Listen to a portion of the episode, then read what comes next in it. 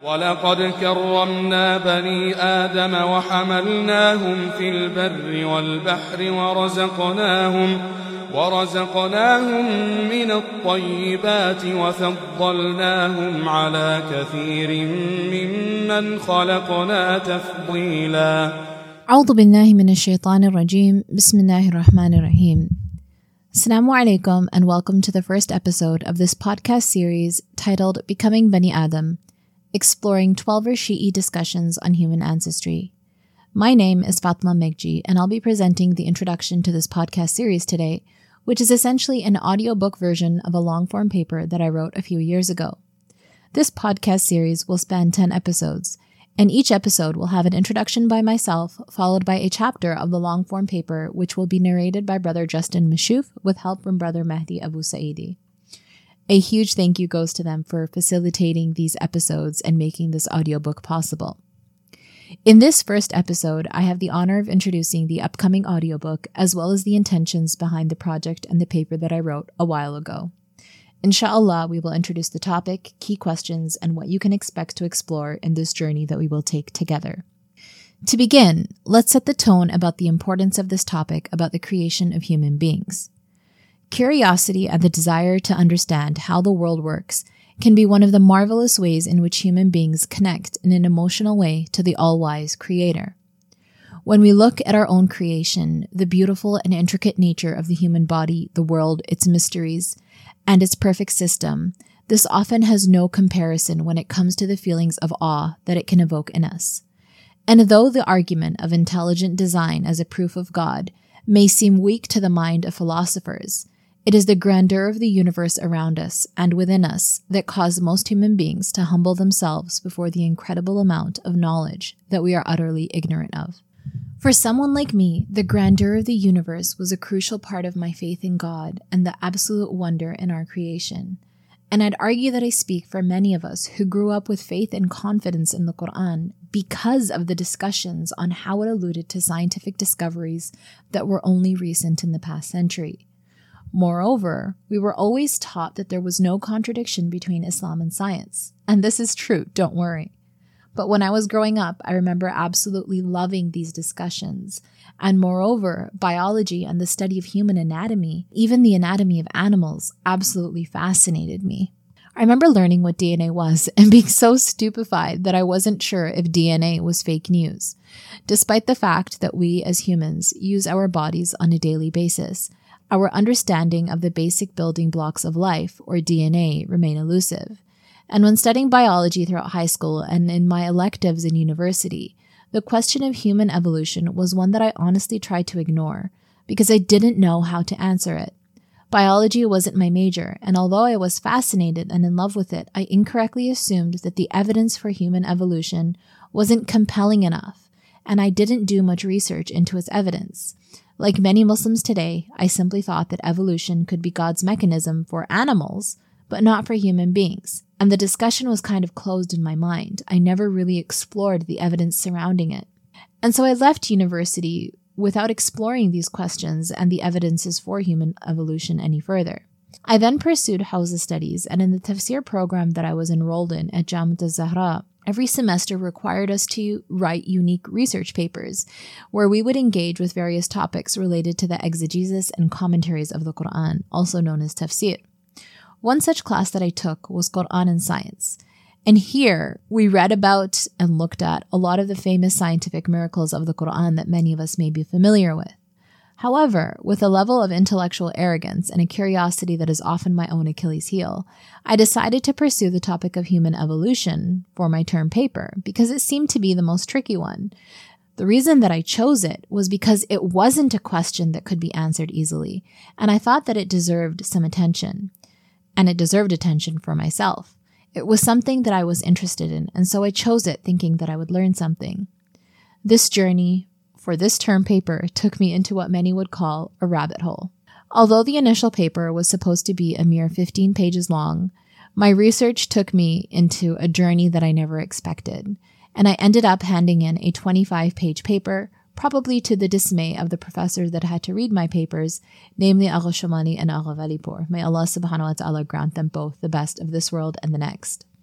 This paper was written primarily researching Twelver Shi'i views, and with limited access to the internet due to incredibly slow speeds while I was in the seminary, I did not venture outside of literature that was immediately available to me, and exploring the literature that was the most popularly available in Qom. Once I completed the paper, I sent it to a few fellow seminarians and friends.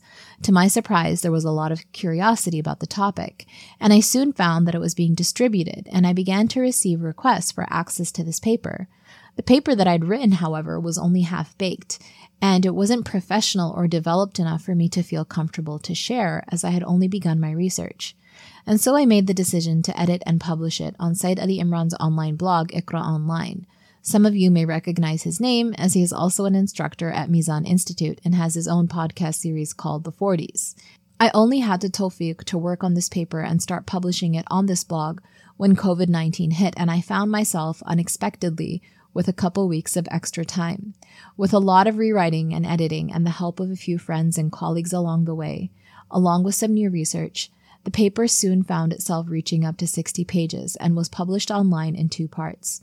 The majority of that paper is what you will see as the bulk of this publication that you are going to be listening to.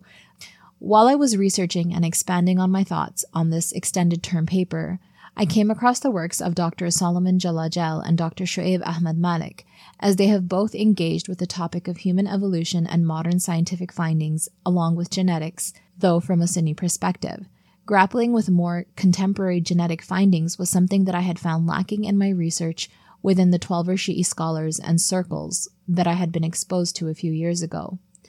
While Twelver Shi'i hermeneutics is robust and there are so many theoretical potentials that we have, these hermeneutical principles needed to be applied to contemporary empirical findings, especially amongst genetics, and this is what I had tried to do in the lengthy paper from the Shi'i perspective. I eventually got in touch with Dr. Shoaib Malik, and this conversation opened doors to relationships and conversations that I did not know existed. There are only a handful of pieces of literature in English that discuss human evolution with Twelver Shi'i opinions, and they can be counted on someone's hand. This is surprising given how important the topic is and how much literature is available in Farsi and Arabic on the topic. Last year, Dr. Ali Paya published a piece comparing the views of Allama Tabatabai with Dr. Yadullah Sahabi, a famous Iranian who believed in evolution in its entirety and whose ideas Allama Tabatabai, the famous author of Tafsir al-Mizan, engages with in his tafsir. And this happened many, many years ago. Sheikh Ali Safdari also wrote an excellent and accessible article in which he explores some discussions and opinions of Prophet Adam salam in history. This is freely available on his blog, mindinmomentum.com. Another article written by the same author is due to be published by Routledge next year and is titled Adamic Lineal Exceptionalism. And this paper looks at some of the views that will be explored in this paper in a more academic manner. While there isn't much literature available in English except for what I mentioned and a few other small pieces here and there, when I first published this article on Iqra Online, I was overwhelmed with the response and interest in the topic. The truth is that we are bombarded with the implications of human beings as descendants of an evolutionary tree in many ways. From theories in psychology on human behavior and human tendencies, many of these theories rest on the premise that when humans were cave people, they had to do X, Y, and Z. In the words of Sayyid Hussein Nasr, evolution and the belief in it is more than just a scientific theory. It's almost doctrine in today's day and age, and that is because of the implication that human beings are nothing but animals. To Muslims, this is why the question of human evolution is offensive. How can we relegate human beings to simply animals? What this paper and this podcast hopes to achieve is a discussion that separates creation from the false logic and dichotomies that have been pushed by an atheistic worldview that pushes evolution as somehow contradictory to human beings and our purpose in life. What we'll try to do is to try to discuss ways in which we can stay true to our text and our scripture, and if there really is a contradiction between our scriptures, namely the Quran and the Hadith, and the empirical evidence that we see for the existence of Homo species and Homo sapiens from hundreds and thousands of years ago. These are not easy questions to answer, and arguably there is some tension. Anybody that looks at this question seriously will struggle. It is difficult to build a narrative considering that there is so much that we don't know about what we observe. Moreover, there are deeper questions about how we can interpret the text that we have. Can we understand the Quran symbolically? When and how can we do so? These questions are intriguing and important ones in usul al-tafsir, usul al-fiqh, or what we would call hermeneutics. But it is important to note that while humans have the beautiful quality of seeking the truth and seeking to understand the world around them and our own creation, it can also be a vice. Because as human beings, contingent and reliant on Allah subhanahu wa ta'ala, we are not omniscient. We don't know everything, and we never will. There will always be things that we do not understand, that we cannot understand. And there are some things that will remain a mystery until, as some would argue, we pass from this world and become unfettered from the limitations of the material realm and the constraints of time. While many of you may be hoping for and perhaps wanting to fast forward to the conclusion of this podcast or answer the biggest questions at hand, do we as Twelver Shi'is accept human evolution? Is it true or is it not? I'm sorry to disappoint you, but you will not find a concrete answer to this question in this podcast. This paper and this series are about the intellectual possibilities for a person of faith, and it's more of a journey through these questions and the possibilities that we have. We don't know, and we may never know. But this paper and this series is meant to be an encouragement of faith. But it is also a journey that I hope will allow the listener to become comfortable with the fact that we don't know and we may never know the explanations to all of what we see on the face of this earth. The main questions that we will be exploring are mainly related to what exactly do we have in scripture that is relevant to this topic? What do we have in the Quran? What do we have in the Shi'i hadith corpus that discusses the creation of human beings in a literal fashion? Is there anything that we have that dismisses the idea concretely that we are products of a process that could be described as evolution? How can we explain the existence of other hominid fossils from thousands and millions of years ago? What is the timeline of Adam alayhi salam? And are we all from his and his wife's progeny? These are the main questions that we will be exploring in this podcast series and then hopefully contextualizing in the bigger picture. Before we end today's podcast, I would like to mention a few notes that will be important for those who wish to follow this series in a more academic fashion. First, because this was originally a paper and not a podcast, there are many references that may not be clear as it is being read out in an audio fashion.